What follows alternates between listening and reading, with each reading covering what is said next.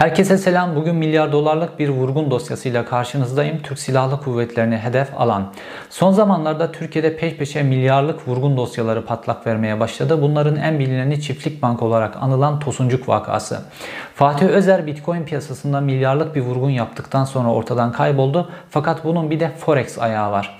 Sermaye Piyasası Kurulu'nun listesine baktığımızda Türkiye'de Forex'te yetkilendirilmiş çok az sayıda kuruluş var. Fakat onlarca Forex ağı Türkiye'de milyarlarca liralık, milyarlarca dolarlık mevduat topluyorlar. Bugün bahsedeceğim dosya Cem Karataş ve onun Forex ağı. Doğrudan Türk Silahlı Kuvvetleri ve Emniyet Teşkilatı'nı hedef almış durumda. Sadece jandarmada 5000 personel Cem Karataş'ın mağduru durumda bütün birikimlerini yok etmiş durumdalar. Ve bu Forex ağı nedeniyle intihar eden Türk Silahlı Kuvvetleri personeli var. Şehit olan Türk Silahlı Kuvvetleri personeli var ve Türk Silahlı Kuvvetleri'nden erken istifa etmek zorunda kalan Türk Silahlı Kuvvetleri'nin kayıpları var. Ve bu Cem Karataş ve ağını Milli Savunma Bakanlığı da Genelkurmay Teşkilatı da bu skandalı bilmesine rağmen üzerlerini örtüyor. Bu örtülme aynı zamanda bize Fatih Özer vakasının da Tosuncuk vakasının da üzerine nasıl örtüldüğüne ilişkin ipuçları veriyor. Çünkü 5000 en az 5000 Türk Silahlı Kuvvetleri personelini dolandıran Cem Karataş şu an elini kolunu sallayarak Türkiye'de dolaşmaya devam ediyor. Huzurlarınızda Cem Karataş ve milyar dolarlık yolsuzluk dosyası.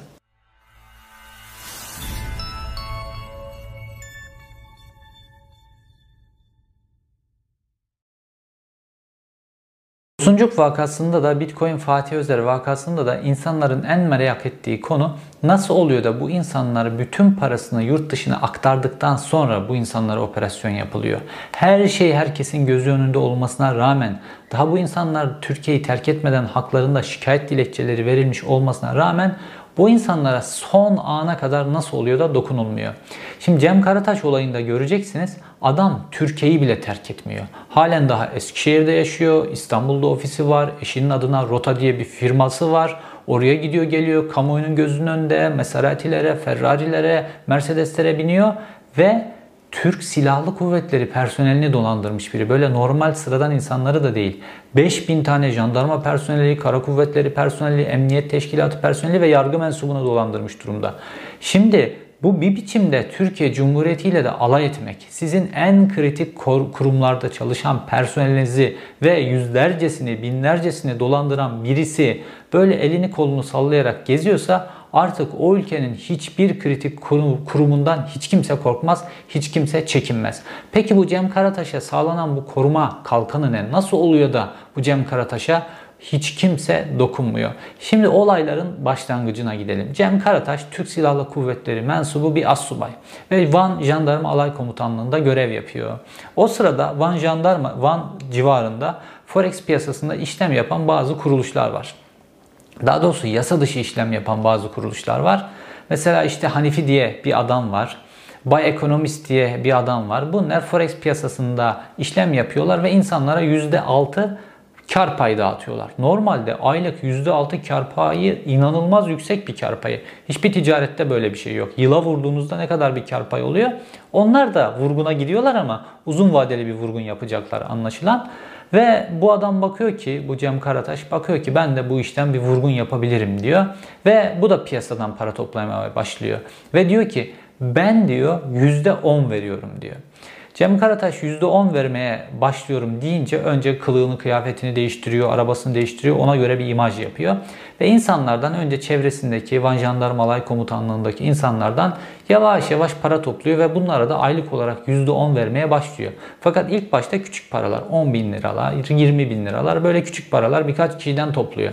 Fakat kılığı, kıyafeti, tipi filan değişince ve piyasada da ismini böyle yayınca Bay ekonomist %6 verirken, Hanifi %6 verirken bir adam %10 veriyor. Ve insanlar parasını Cem Karataş'a vermeye başlıyorlar. Çünkü adam asker, imajı düzgün vesaire güvenilir bir adam. Ona para vermeye başlıyorlar. Bir biçimde de insanlar enteresan biçimde kolay kanıyorlar Türkiye'de. Bu da işin ayrı bir yanı. Para vermeye başlıyorlar ve Cem Karataş yavaş yavaş büyüyor. Daha sonra belli bir büyüklüğe ulaştığında onun %10 vermesi aynı zamanda da bu Hanifi ve Bay Ekonomist denen kişilerin aleyhine işliyor. Çünkü insanlar paralarını oradan çekip hızlıca paralarını oradan çekip Cem Karataş'a vermeye başlayınca bu sefer Bay Hanifi ve e, Bay Ekonomist onlar iflas bayrağını çekiyorlar.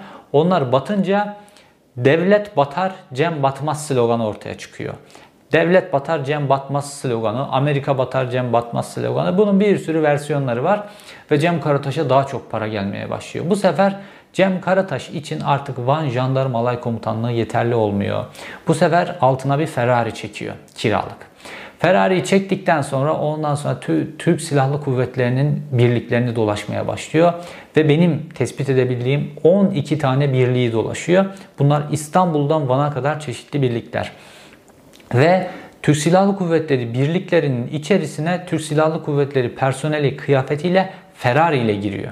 Ferrari ile enteresan bir şey. Normalde ta burada müdahale edilmesi lazım. Çünkü bir kritik konumdaki bir güvenlik e, kuvvetindeki bir personel aniden böyle zenginleşmişse bunun arkasında bir şey olabilir. Bunun normalde istihbari yönden araştırılması lazım. Belki Türkiye'nin kritik bir bilgisini satıyor da oradan para elde ediyor. Her şey olabilir. O yüzden bu ani zenginleşmeler normalde araştırılır. Fakat bu Cem Karataş'ın bu zenginleşmesi hiç araştırılmıyor. Ve bu birlikleri dolaşmaya başlıyor. Ve her birlikte kendisine bir temsilci seçiyor. Ve o birliğin en güvenilir kim, insanı kimse ona çengel atıyor. Ve diyor ki işte böyle böyle ben %10 veriyorum. İstersen ara şuna sor, ara buna sor filan. Onlar da arıyorlar, çek ediyorlar. Hakikaten bir aydır, iki aydır, üç aydır, dört aydır insanlara %10 kar payı vermeye devam ediyor.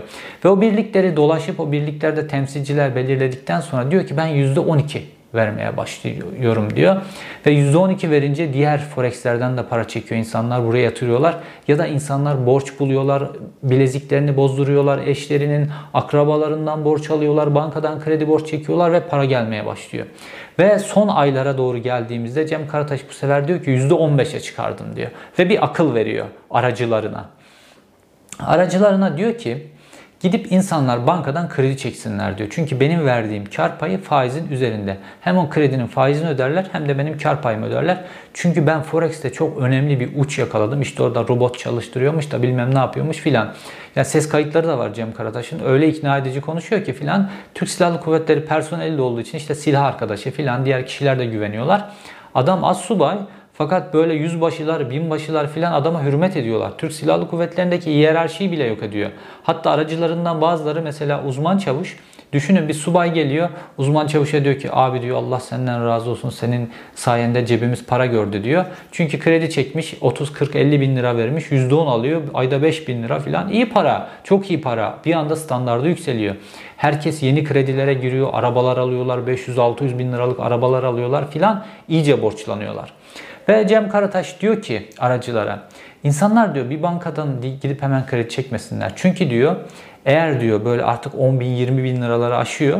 Para diyor mesela 300 bin olursa diyor 400 bin 500 bin olursa para büyük olursa ben %17 vereceğim. Hatta %20 vereceğim paranın büyüklüğüne oranla diyor. Ve diyor ki Kredi başvurularını aynı gün yapsınlar. Mesela 5 bankaya gitsin, 5 bankaya aynı gün kredi başvurusu yapsın, aynı gün kredi alsın ve bankalarda Türk Silahlı Kuvvetleri personeline çok kolay kredi verirler.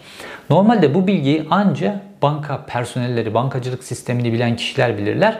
Ve Cem Karataş da zaten bazı bankaların şube müdürleriyle işbirliği içerisinde çalışıyor.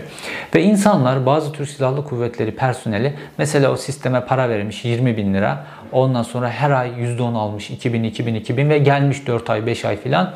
Diyor ki ya diyor ben diyor %10 alıyorum. İşte 200 bin lira filan olursa diyor o zaman diyor bu %17'ye çıkacak filan. Ve gidiyor 3-4 tane bankadan aynı gün kredi çekiyor. 300, 400, 500 bin lira böyle kredi çekenler var. Aynı gün kredi müracaatı yapıp ve havuzdaki para büyüyor, büyüyor, büyüyor, büyüyor. Sonra bir gün Cem Karataş bir ay geliyor ki Cem Karataş artık insanların nemalarını ödememeye başlıyor. Ve orada alarm zilleri çalıyor ve herkes parasını geri istemeye başlıyor. Ve Cem Karataş burada bir oyalama stratejisi içerisine giriyor. Diyor ki ben diyor bazı kişiler diyor beni gitmiş Masak'a şikayet etmişler diyor. Masak dolayısıyla benim peşimde ben şu an banka hareketi yapamam. Sizin nemalarınızı ödemeye, ödeyemem. Şu masak soruşturmasını bir atlatayım diyor. Ondan sonra paralarınızı ödeyeceğim diyor. Adam diyor ki ben diyor bir ay aldım diyor veya hiç almadım diyor. Ben diyor basınla diyor çıkacağım karşınıza diyor. Milletvekiline mektup yazacağım diyor. Yaz abi hiç durma yani yaz. Yaz ama arkanda kaç kişiyi mağdur ettiğini de unutma. E sen ne oldu gittin şikayet ettin ne kazandın? Ne oldu beni ya bütün Türkiye'de duydu. Dedi ki ya çıktım akşam haberlerine. İşte Cem Karataş adlı bir dolandırıcı kurduğu ekiple beraber 100 milyon, 200 milyon, 500 milyon, 1 milyar dolar. 10 milyar dolar götürür desin ya. Kaç saniye sürecek bu? Kaç saniye sürer? 1 dakika. Maksimum 1 dakika işte 3-5 tane şirket öne giderler, görüntü çekerler. O kadar sürmez gerçi de. Bir iki tane mağdurla konuşurlar. 3 gün akşam haberlerinde yayınlanır. 4. gün hiç kimse hatırlamaz. Peki sonrası? Sonrası ne olur? Büyük bir hüsran. Ben düştüğüm durumdan dolayı ne yapacağım aşikardır zaten yani. Artık daha fazlasını kaldıramayacağım için bütün bu işler kalır. Herkes de perişan olur. Bu mu yani güzel olan? Ve bu öyle enteresan kurulmuş bir tuzak ki normalde o ilk ay nemasını ödeyemediğinde bazı insanlar toplu olarak şikayet etmek istiyorlar. Fakat bu gelince şikayet etmek isteyenlerin üzerine diğer diğer bu sisteme katılanlar gidiyorlar. Çünkü diyorlar ki bak senin gibi şikayet edenler yüzünden masak araştırma başlattı. Bu ay paramızı ödeyemedi diyor. Böyle birkaç ay böyle masak araştırması filan hikayesiyle geçiyor. Bu arada Cem Karataş diyor ki tabii alt seviyede kredi almış olanlar var. O kredi almış olanların kredi taksitlerini ödemeleri lazım. Maaşları yetmiyor bu kredi taksitlerini ödemeye. Evi geçindirmeleri lazım filan. Cem Karataş aracılara diyor ki ya bu birkaç ay içerisinde çözülecek. Siz diyor cebinizden bu nemaları dağıtın diyor. Ondan sonra ben zaten onları size veririm diyor. Şimdi vurgunu bilmeyen o normal aracılar, vurgunu bilmeyen aracılar kendi ceplerinden ödüyorlar ya da gidip ekstra kredi çekip altındaki kişilerin paralarını ödemeye başlıyorlar. Fakat vurgunu bilen 4-5 tane aracı bunlar hiçbir biçimde para ödemiyorlar alt, alt seviyedekilerine. Ve 6. ay artık geldiğinde böyle aylar ilerlediğinde bu sefer Cem Karataş diyor ki ben diyor bir petrol yatırımına girdim Kuzey Irak'ta. Bu petrolün Türkiye'ye işte Ali Ağa rafinerisine gelmesi lazım. Fakat bu petrolü getirmekle ilgili bazı problemlerim var diyor. Tabi böyle piyasayı ondan sonra siyasi gündemi de çok iyi takip ediyor. İşte hükümet bugünlerde işte Kuzey Irak'la sıkıntıda filan. Berat Albayrak'ın şöyle problemleri var, o var, bu var filan. O yüzden bu konuyu çözemiyoruz filan diyor. Ve böyle Berat Albayrak'la çekilmiş bir fotoğraf da paylaşıyor. Şimdi Cem Karataş'ın kim olduğunu insanlar da bilmedikleri için, o zaman daha fotoğrafı piyasaya düşmediği için insanlar da Berat Albayrak'la çekilmiş o fotoğrafı Cem Karataş'ın fotoğrafı zannediyorlar ve bu aracıları, düzeni bilen aracıları o fotoğrafı Cem Karataş'ta Berat Albayrak'ın bakın ne kadar samimi fotoğrafı diye piyasada paylaşıp bir güven tesis ediyorlar. Ve aylar böyle geçiyor. Cem Karataş'ın ses kayıtları var atıyor aracılarına onlar gruplarda paylaşıyorlar. İşte şöyle oldu, böyle oldu, petrol geliyor, geldi, daha yüksek nema vereceğiz, o bu filan ve bir belge paylaşıyorlar. İşte Arapça, Arap harfleriyle yazılmış bir Kürtçe belge. Sözde bu işte petrol anlaşmasını filan gösteriyor. Tabi insanlar ne Kürtçe biliyorlar, ne Arap harfleriyle Kürtçe okuyabilecek kimse bilmiyor. Dolayısıyla insanlar da inanıyorlar. Halbuki tamamen sahte, konuyla ilgili olmayan, eski tarihli, kendisiyle de ilgili olmayan bir belge. Hatta iki tane önemli aracısıyla bir fotoğraf çekiliyor Cem Karataş. Diyor ki bakın işte diyor biz Erbil'deyiz şu an falan diyor. Halbuki Erbil, Erbil değil onun kendisine ait olan başka bir evde çekilmiş bir fotoğraf. Tabi Cem Karataş bu arada siyah Mercedes'te geziyor falan filan. Paralar böyle çantalarla taşınıyor. Yani öyle enteresan olaylar var ki bunların evraklarını da gösteriyorum size. Ya bir seferde 23 milyon para elden verilmiş ve o kadar basit bir kağıtlı ki bir tane A4 kağıdı el yazısıyla yazılmış işte 23 milyon TL Cem Karataş'a şu tarihte teslim edilmiştir diye. Kendi imzası Cem Karataş'ın imzası. Bir tane belge el yazısıyla bir A4 kağıdı 109 milyon Cem Karataş'a teslim edilmiştir. Ecevit bilmem ne. Altında kendi imzası Cem Karataş'ın imzası. Bu şekilde paralar teslim ediliyor alttan toplana toplana toplana Türk Silahlı Kuvvetleri personeli tarafından, emniyet personeli tarafından o toplanan paralar geliyorlar büyük aracılara 23 milyon oluyor, 109 milyon oluyor. Bir seferde teslim edilen paralar. Yani paranın büyüklüğünü düşünün. Yani benim tespit edebildiğim böyle bu şekilde el yazısıyla olsa bile kağıt olan paralar 450 milyon TL düzeyinde. Fakat bazı Türk Silahlı Kuvvetleri personeli e, resmi olarak da veremiyorlar bu paraları. Çünkü Türk Silahlı Kuvvetleri personelinin bu işin içerisine girmesi, bir şekilde isminin geçmesi filan bunlar ileride puanını etkiler, terfi etkiler filan diye ya eşlerinin üzerinden giriyorlar ya bir akrabalarının üzerinden girmişler ya elden arkadaşı Türk Silahlı Kuvvetleri'ndeki silah arkadaşı gerekirse birbiri için canlarını feda edeceği arkadaş ona güvenerek böyle hiçbir evraksız vermiş filan bütün bunlarla birlikte milyar liralık bir vurgundan bahsediyoruz. Tabi vurgunun içerisinde bir de vurgun var. Şimdi aracılar var. Böyle büyük aracılar ve vurgunu bilen aracılar. Onlar insanlardan para topluyorlar. Adama diyor ki mesela diyor işte e, %10'la adamdan alıyor parayı. Adama diyor ki %9'la e, e, veriyorum ben bunu Cem Karataş'a ya da %8'le. Aradaki aylık o kar payını götürüyor. Ya da işte adam büyük para getirmiş 300 bin lira. Mesela Oyak'taki tazminatını çekenler var. Emekli sandığındaki tazminatını çekenler var. Yani geleceğini, çocuklarının geleceğini getiren subaylar, as subaylar var, uzman çavuşlar var. Ve bunlara da diyor ki mesela para büyükse işte %15 mesela %13 diyor. İlk aylar Cem Karataş ödüyor ya bu şeyi ilk böyle birkaç kısa süre. O aylardaki o %2'yi 3'ü kendi cebine indiriyorlar. Hatta iddialara göre bazı aracılar da vermiyorlar diyor e, Cem Karataş ama bu gerçeklikle ilgisi yok. Cem Karataş'a bütün ödemeler yapılmış gözüküyor. En azından benim tespit edebildiğim kadar. Fakat o büyük aracılar da arada vurgunları gerçekleştiriyorlar. Fakat ödeme günü geldiğinde yok. Aracılar da ortada yok. Herkes Cem Karataş'ı işaret ediyor. Ve Cem Karataş daha sonra işte bu petrol hikayesini sürekli anlatıyor. İşte tanker yola çıkacaktı, o oldu bilmem petrol geldi bu oldu falan.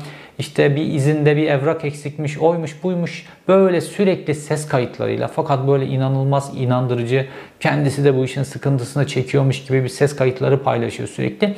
Ve Türk Silahlı Kuvvetleri'nin e, personelinin şikayetçi olmasını sürekli engellemeye çalışıyor. Mesela diyor ki bir ses kaydında işte diyor beni gidip şikayet ederseniz diyor ben bu işlerin hiçbirisini yürütemem dolayısıyla siz de nemalarınızı ödeyeme alamazsınız diyor. Sonra bir ara diyor ki ya çok sıkışık durumda olan insanlar varmış bana ulaşıyorlar. Ondan sonra onlarla ilgili 1.6 milyon liralık acil para gönderdim diyor. Ondan sonra baktığınızda insanlar da aracılara gidiyorlar diyorlar ki 1.6 milyon gelmiş. Aracılarda böyle bir para yok diyorlar. O bir süre böyle aracılar mı yedi o parayı bana mı dağıttı ona mı dağıttı bir süre böyle bir kavga ediyorlar. Sonra ortaya çıkıyor sonra Cem Karataş diyor ki ya diyor ben onu aracılara vermedim. Normal hani normal aracılar üzerinden ödeme yapılıyor ya.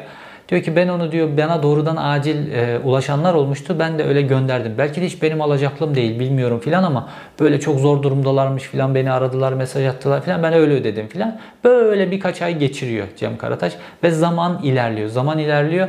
Tabi insanlar zor durumdalar. Kredileri var eşinden, dostundan, akrabasından para toplamış, getirmiş vesaire sistemin içerisine gelmiş. Bunlara doğru icralar başlıyor. İcralar başladığında işte bütün dramatik olaylar patlak vermeye başlıyor. Şimdi Türk Silahlı Kuvvetleri'nde borçluluğu alışkanlık haline getirmek Türk Silahlı Kuvvetleri'nden ihraç nedeni. Ve işte e, bu cemaat soruşturmalarında da ihraçlar şunlar bunlar filan da olduğu için insanlar Türk Silahlı Kuvvetleri'nden ihraç edilmek edilmekten korkuyorlar. Çünkü ihraç edilirseniz işte bu furyanın içerisinde siz de o sebeple ihraç edilmiş diye damgalanırsınız diye Türk Silahlı Kuvvetleri'nden istifa etmeye başlıyorlar. Disiplin nedeniyle boşluğu alışkanlık haline getirme nedeniyle ihraç edilmeyeyim diye. Çünkü adamın bütün maaşı hacizli. Bunu Türk Silahlı Kuvvetleri de görüyor. Böyle istifalar oluyor. Türk Silahlı Kuvvetleri önemli subaylarını, az subaylarını bu şekilde kabul kaybediyor. Bir diğer taraftan Türk Silahlı Kuvvetleri personeli bu borcu ödemesi lazım bir şekilde. Bu kredileri eşinden, dostundan, akrabasından aldığı parayı ödemesi lazım. Ne yapayım, ne yapayım diyor. Doğu görevine gönüllü oluyorlar. Hani orada doğuya görevine gidince bir tazminat alıyorsunuz filan. Böyle tazminatı da en yüksek düzeyde alabilmek için izinsiz çalışıyorlar. Afrin görevine gidiyorlar, en tehlikeli yerlere gidiyorlar filan. Bir taraftan da bu mağduriyet oluyorlar. Ailesini taşıyamıyor, ailesini aylarca göremeyen var. Acayip dramlar var.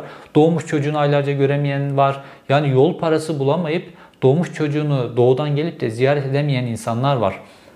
Özürlü çocuğu olanlar var. Ee, çocuğunun eğitimini yarıda bırakmış. Dolayısıyla çocuğunun tekrar gerileme olmuş e, özürlü çocuğunun durumunda. Böyle durumlar var. Engelli çocukların böyle durumlar var. Acayip dramlar var.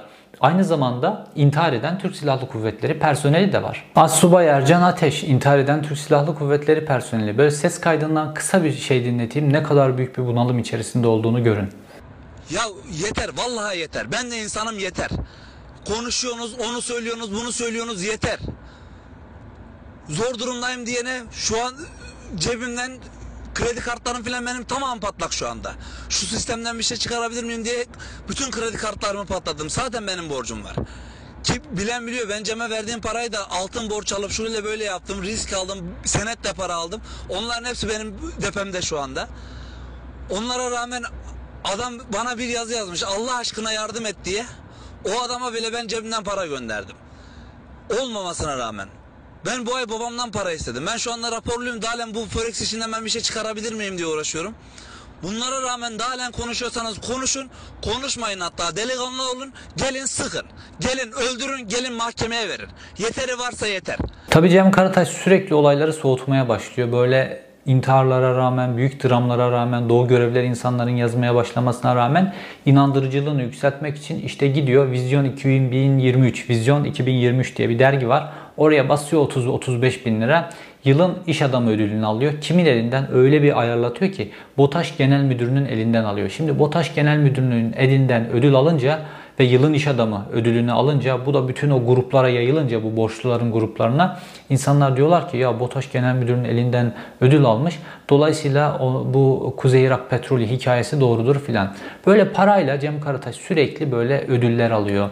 Ondan sonra mesela Eskişehir'deki yapacağı vurgunla ilgili altyapıyı oluşturmak için gidiyor Eskişehir Spor'un Yunus Emre Spor diye bir altyapı takımı var. Oraya gidiyor mesela görgüsüz bağışlar yapıyor. 10 bin euroya altyapıda görülmemiş şey futbolcu transfer ediyor. 10'ar bin lira prim dağıtıyor filan. Eskişehir'de CHP'lilerin arasında ün salıyor. Bir taraftan böyle CHP'lilere yönelik oynarken bir taraftan Adalet ve Kalkınma Partisi'ne oynuyor. Her tarafa oynuyor.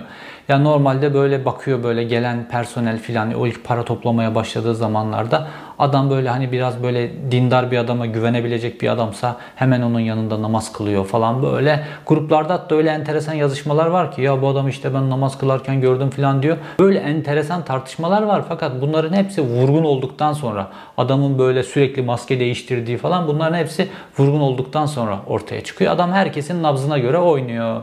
Fakat konu adım adım adım Türk Silahlı Kuvvetleri içerisinde büyük bir krize doğru gidiyor. Çünkü dediğim gibi insanlar artık böyle doğu görevine, kritik görevlere gittiğinde bu sefer acı haberler geliyor. Neden?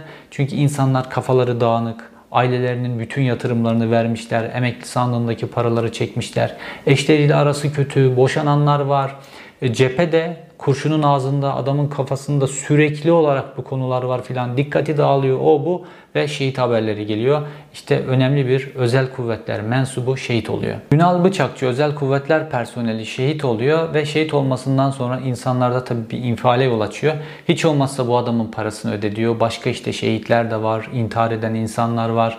Türk Silahlı Kuvvetleri'nden istifa edenler var. Önce bu mağdurların hiç olmazsa parasını öde diyorlar. Fakat Cem Karataş'tan hiçbir ses çıkmıyor. Ve sonunda Cem Karataş artık olayı tehdit boyutuna getiriyor. Çünkü karşısındaki insanları adım adım adım fakirleştiriyor. Bu da onun bir stratejisi. İnsanlar o geçen aylar boyunca kredilerini ödeyebilmek için maaşlarına haciz geliyor, başka ellerindeki son birikimleri tükeniyor, arabalarını satıyorlar, onu tüketiyorlar. İnsanlar öyle bir fakir hale geliyorlar ki Ondan sonra icra takibiyle ilgili başvuru yapacak para bile olmuyor ceplerinde. Çünkü eğer biriyle ilgili bir icra takibi başlatacaksanız, bununla ilgili bir dava açacaksanız bunun belli bir yüzdesini yatırmanız gerekiyor. Fakat insanların cebinde onu yatıracak para bile kalmıyor fakirlikten şikayetçi olamayacak hale geliyorlar. Yani Cem Karataş sistemdeki o boşluğu da görüyor. Ve insanlar artık şikayetçi olamayınca bazı kişiler, bazı Türk Silahlı Kuvvetleri personeli ve onların eşleri artık böyle diyorlar ki ne olacaksa olsun bu konuyu mahkemeye taşımaya başlıyorlar. Ve ama toplu olarak hareket edemiyorlar çünkü dediğim gibi insanlar artık dağılmış vaziyette. Bu sefer Cem Karataş tehdide başlıyor ve diyor ki eğer beni şikayet ederseniz ben de size tefeci derim. Bu an içerisinde nasıl olduğunuzla ilgili bütün bilgileri Türk Silahlı Kuvvetleri Türk Silahlı Kuvvetlerine gönderirim. Dolayısıyla sizi oradan attırırım diyor. Kendisi tabi ta olayın başında paralar akmaya başlayınca TSK'dan ayrıldığı için sizi attırırım Türk Silahlı Kuvvetlerinden diyor. İnsanların elindeki her şey gitmiş. Krediler nedeniyle gelecekleri ipotekli hale gelmiş. Ellerinde bir tek meslekleri var. Bu nedenle insanlar suskun kalıyorlar. Yani Cem Karataş denilen bir adam Türk Silahlı Kuvvetleri'nin binlerce personelini tehditle, şantajla rehin alıyor ve Türk Silahlı Kuvvetleri Komuta kademesi de bunu seyrediyorlar. Savcılar seyrediyorlar. O tek tek açılan davaların birçoğundan da takipsizlik kararı çıkıyor. Şimdi burada bütün bu ağ ortaya çıkıyor. Cem Karataş Türkiye'yi çözmüş bir adam. İşte nabza göre şerbet veren, kişinin kimliğine göre davranan filan bir adam. Fakat aynı zamanda bir süre sonra kendisinin yoluna çıkacak kişilerin hepsini tek tek satın almaya başlıyor. İşte Türkiye'de çok meşhur bir laf vardır. Mahmut Yıldırım, Yeşil Kod adlı Mahmut Yıldırım var ya, onun 90'larda söylediği bir laf vardır. Diyor ki, tek başına yersen kustururlar diyor. İşte Cem Karataş da tek başına yememeye başlıyor. Ve nerede kendi hakkında şikayet varsa oraya gidiyor para yediriyor. Hatta Balçiçek İlter'in programına çıkıyor bir tane asker eşi ve bu durumu anlatıyor. İkinci programda program aniden iptal oluyor. Oysa ki Balçiçek İlter ne kadar iştahlı bu konunun üzerine gitme konusunda program aniden iptal ediliyor. Neden? Cem Karataş'ın bu meselesi yüzünden. Daha sonra işte siyasilere gidiliyor, oraya gidiliyor, buraya gidiliyor. Cem Karataş bütün bu parayı yediği için diğerleriyle birlikte doğru noktalara yedirdiği için çünkü Türkiye'de artık tek güç var. Ne ahlak var, ne ilke var, ne yasa var, ne hiçbir şey yok. Türkiye'de tek güç para.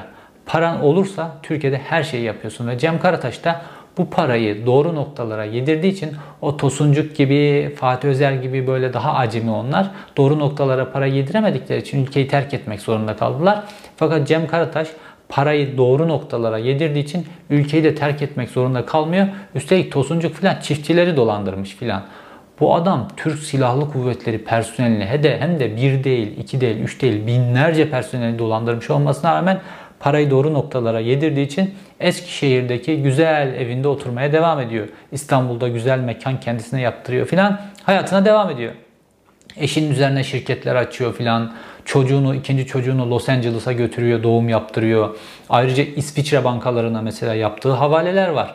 Bir kalemde İsviçre Bankası'na yaptığı 68 milyon dolarlık havale var. Orada da paralarını tutuyor, güven içerisinde tutuyor. Ama ülkeyi terk etmek daha daha yapılacak çok iş var, daha yolunacak çok kaz var. Yani Türk Silahlı Kuvvetleri'ni, personelini böyle dolandırmışken ve bununla ilgili size hiçbir şey yapılmazsa bütün ülkeyi dolandırma cesareti bulursunuz yani kendinizde. TSK personeli dolandıran hiçbir şey olmayan emniyeti de dolandırır, yargıyı da dolandırır, SPK'nın kendisini bile dolandırır. Hatta Cumhurbaşkanını bile dolandıracak cesaret bulur kendisinde. Fakat Cem Karataş hakikaten de bu cesareti kendisinde buluyor. Sistemi güzel okumuş, doğru yerlere para yediriyor ve şu an Türkiye'de elini kolunu sallayarak devam ediyor. Fakat bununla ilgili Türk Silahlı Kuvvetleri'nin komuta kademesine de bilgi veriliyor. Çünkü bunun bilinmemesi mümkün değil. Düşünün. Bir Türk Silahlı Kuvvetleri personeli TSK'nın e, kurumlarına, TSK'nın yerleşkelerine Ferrari ile geliyor. Ertesi gün Maserati ile geliyor. Ertesi gün makam arabası Mercedes ile geliyor filan böyle bir durum. Aynı zamanda Türk Silahlı Kuvvetleri'nin personellerinden özellikle aracıların hayat standardı da böyle bir şekilde e, yükseliyor. İnsanlar, personeller yemek yerken, olurken, bu olurken bütün herkes birbiriyle konuşuyor. Dolayısıyla bu istihbarat notu olarak böyle bir şey olarak ve Türk Silahlı Kuvvetleri'nin yüzlerce binlerce personelinin maaşına haciz gelmesi nedeniyle de Türk Silahlı Kuvvetleri'nin bu konudan haberi oluyor. Fakat olayın üzeri örtülüyor. Yani burada enteresan bir durum var. Türk Silahlı Kuvvetleri'nin sanki böyle zayıflaması için and içmiş böyle Milli Savunma Bakanı Hulusi Akar ve Genelkurmay Başkanı Yaşar Güler. Yani Türk Silahlı Kuvvetleri personelini bu noktaya düşüren bir kişiden Cem Karataş denen bir tane adamdan hesap soramıyorlar. Enteresan Hakan Fidan Assubay Türk Silahlı Kuvvetleri'ni esir almış durumda. Cem Karataş da assubay o da Türk Silahlı Kuvvetleri'nden esir almış durumda. Bu böyle enteresan bir hadise bu. Subay sınıfının bu da dramı belki de. Hadi bunların hepsini bir tarafa bıraktım. Bu mağdurların, bu Türk Silahlı Kuvvetleri personelinin Facebook'ta açtığı grup var. Yani Cem Karataş mağdurlarının Facebook'ta açtığı grup var. Grubun bütün üyeleri ya asker ya asker işi ve hepsi mağduriyetlerini burada paylaşıyorlar. Yani bu Türk Silahlı Kuvvetleri'nin genelkurmay istihbaratı var, jandarma istihbaratı var. Her kuvvetin kendi istihbaratı var. Bu istihbarat teşkilatları hiç mi görmüyorlar? Ya Facebook'ta bir grup var. Bunun yüzlerce binlerce üyesi var. Bunların hepsi mağduriyetlerini paylaşıyorlar orada. Normalde 3-5 tane Türk Silahlı Kuvvetleri bir araya gelip sosyal medyada bir aktivite yapsa hemen bütün bu istihbarat kurumları onu tespit ederler. Hemen hemen oradan üzerlerine giderler. Böyle bir iki tane muhalif bir paylaşım yapsalar filan.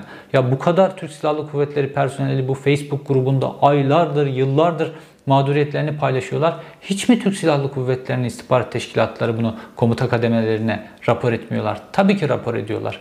Fakat Türk Silahlı Kuvvetleri'ndeki bütün bu mekanizma dağılmış durumda ve Türk Silahlı Kuvvetleri personeli ne kadar zayıflarsa ne kadar böyle kendi işlerinden başka işlere böyle yoğunlaşırlarsa, kafaları dağınık olursa o kadar rahat ettiği için Hulusi Akar ve iktidarımız o yüzden dolayı bu konuya hiçbir biçimde eğilmiyorlar ve Cem Karataş da elini kolunu sallayarak devam ediyor. Fakat eğer ki bilmiyorlarsa, eğer ki bu şema ellerinde yoksa, bu Türk Silahlı Kuvvetleri personeli dolandıran kişilerin şeması ellerinde yoksa ve savcıların ellerinde yoksa ben kendileri için şimdi bu şemayı paylaşayım. Şemamızın başında tabii ki Cem Karataş var. Onun hemen altında Sezgin Girgin var. Onun yanında Fuat Işık, Ecevit Aslantaş, Azmi Avcı, Hakan Demir ve Ercan Ateş var. Ercan Ateş bunların içerisinden böyle şereflice intihar etti asker arkadaşlarının söylediği kişi buydu. Bu çünkü işte bu ağa bilmiyordu. Sonrasında kurtulmaya çalıştı. Kurtulamadı fakat kendi altında da alt arkadaşlarından çünkü para getirenler olmuş vesaire. Dolayısıyla artık bu baskıya dayanamayıp intihar etti diyorlar. Fakat şema bu şekilde. Şemayı şimdi Türk Silahlı Kuvvetleri'nin bütün istihbarat birimlerinin önüne de Ondan sonra savcıların önüne de, hakimlerin önüne de, emniyet teşkilatının önüne de net bir biçimde koyduk. Burada büyük bir dolandırıcılık hikayesi var. En basitinden, en basit yasal düzenleme üzerinden gidersek. Türkiye'de nereden buldun diye bir düzenleme var değil mi? Bir kişi böyle mal varlığında ani bir zenginleşme oluyorsa normalde maliyenin, masakın bunun üzerine gitmesi lazım. Herhangi bir sivil vatandaşın böyle mal varlığında ani bir patlama olsa hemen üzerine gidiliyor. Böyle bu ani bir patlama var burada bir kişinin mal varlığında. Az subayken bir anda Ferrari'lerle, Mercedes'lerle gezmeye başlamış. Az subayken birkaç bin lira maaş alıyorken İsviçre'ye 68 milyon dolarlık EFT yapan bir adam haline gelmiş. Ya bu nasıl olmuş? Bu paranın kaynağı nereden? Sadece buradan araştırılsa bu yolsuzluk ortaya çıkar. Fakat hiç buradan bir biçimde araştırılmıyor. Fakat şimdi şemayı verdim. Şimdi Türk Silahlı Kuvvetleri'nin komuta kademesinin şehit olan, TSK'dan istifa etmek zorunda kalan, intihar eden silah arkadaşlarının kan davasını en azından gütmeleri gerekiyor. Çünkü silah arkadaşlığı çok ayrı bir şey. Birbiri için gerekirse canınızı verirsiniz. Ve burada Türk Silahlı Kuvvetleri'nin personelinin canı gitmiş. Türk Silahlı Kuvvetleri'nin personelinin malı gitmiş. Ha diyeceksiniz ki ya bunlar da işte aptaldı. Bunlar da gittiler parayı inandılar. Buna güvendiler verdiler filan. Ya Türkiye'nin ekonomik durumunu biliyorsunuz. İnsanların hepsi maaşlı insanlar sonuçta bunlar ve çocuklarının geleceği için ekonomik durumlarını yükseltmek istiyorlar. Ve orada da bir kar payı dağıtılıyor. Bir ay, iki ay, üç ay, dört ay, beş ay arkadaşının o kar payı aldığını görüyor. Ondan sonra bu sistem de bu şekilde. O da giriyor belki çocuklarımın geleceğini kurtarırım diyor. Ondan sonra çocuklarım için bir ev alabilirim diyor. Çocuğumu iyi bir okulda okutabilirim diyor. O sebeple bu sebeple bir şekilde bu sistemin içerisine girmiş bir şekilde kandırılmış. Herkesin başına bir şekilde gelebilir. Herkes bir yerde bir şekilde kandırılabilir. Fakat bunun hesabının sorulması lazım. Yani bu adam dolandırıcı. Bunun hesabının sorulması lazım. Yani bir devlet, bir yargı mekanizması Türk Silahlı Kuvvetleri'nin kendi silahlı kuvvetlerinin personelinin mal güvenliğini koruyamıyorsa orada adalet mülkün temelidir yazısını silsinler, kaldırsınlar. Buna hiçbir gerek yok. Yani bunu koruyamıyorsan hiç o çiftlik banktaki çiftçiler zaten her şeyi unutsunlar, gitsinler ya da forex piyasasındakiler. Dosyayı araştırırken öyle büyük dramlarla da karşılaştım ki gerçekten. Yani insanlar bir biçimde para vermişler ve bu paralardan dolayı da maaşları haciz edilmiş. Ya adam yazmış ki ya bu adam bir asker yani sonuç itibariyle askerlikteki böyle o onur gurur meselesi de çok önemli bir şey. Fakat bunu yazmak durumunda kalmış. Adam diyor ki ya maaşımın diyor yarısından fazlası hacizli diyor. Ondan sonra taksitler var, o var, bu var filan. Yani ayın son ayında geçen ay diyor son günde eve ekmek alacaktım diyor. Kredi kartıyla ekmek alacaktım diyor. Kredi kartımdaki limit de dolduğu için ekmek alamadım diyor. Eve ekmek alamadan gittim diyor. Şimdi bu adam Bakıyorsunuz komando. Jandarma komando sınıfında ve işte Manisa Kırkabay Ağaç'ta görev yapmış, Tunceli'de görev yapmış, orada burada görev yapmış, şimdi de doğuda görev yapıyor. Şimdi evine ekmek götüremeyen bir adamın Türk Silahlı Kuvvetleri adına Türkiye'nin en tehlikeli bölgelerinde görev yapmasını bekliyorsunuz. Yani Türk Silahlı Kuvvetleri ne hale getirilmiş düşünün yani. İşte 15 Temmuz, 15 Temmuz öncesinde olanlar, 15 Temmuz sonrasında olanlar, işte son anlattığım Yüksek Askeri Şura'da olanlar filan. Bir de Türk Silahlı Kuvvetleri içerisinde böyle bir büyük bir dram var. Fakat bununla hiç kimse ilgilenmiyor. Ya bu esas büyük dram. İşte devlet denen mekanizmayı nasıl yok ettiklerini burada görüyoruz. Eğer devlet denen mekanizmayı bu şekilde yok ederseniz bir tane Cem Karataş çıkar Türk Silahlı Kuvvetleri ile böyle alay eder. Bir tane Cem Karataş çıkar Türk Silahlı Kuvvetleri personelini bu hale düşürüp Türkiye'de elini kolunu sallayarak dolanır. Çocuğunu da Los Angeles'a, karısını Los Angeles'a doğuma gönderir. Böyle bir durumda, duruma gelmiş Türkiye. Böyle bir duruma gelmiş Türk Silahlı Kuvvetleri. Bunların müsebbibinin de kim olduğu gayet net. Bugün bu düzeni inşa edenler bütün işbirlikçileriyle bu hesabın bu hesabı vermek zorundalar ve bunların başında da Hulusi Akar geliyor. Bugün Türk Silahlı Kuvvetleri'nde Genelkurmay Başkanı var, o var, bu var. Fakat Hulusi Akar Türk Silahlı Kuvvetleri'nin komutanı durumunda. Kendisine hala komutanım dedirtiyor. Komutansan komutan birliğindeki her şeyden sorumludur. Türk Silahlı Kuvvetleri'nin ta Metehan'dan getirdiği kural. Bunu Hulusi Akar değiştirmeye çalıştı ama bunu da başka bir videomda anlatmıştım. Fakat bu bir reel kural. Ve Hulusi Akar eğer Türk Silahlı Kuvvetleri'ndeki kişilere silah arkadaşım diyorsa bunun hesabını sormak zorunda. İnsanlar evlerine ekmek götüremez duruma gelmiş durumdalar ve Cem Karataş denen bir adam tek başına Türk Silahlı Kuvvetleri ile alay ediyor. Bunun hesabı sorulmak zorunda.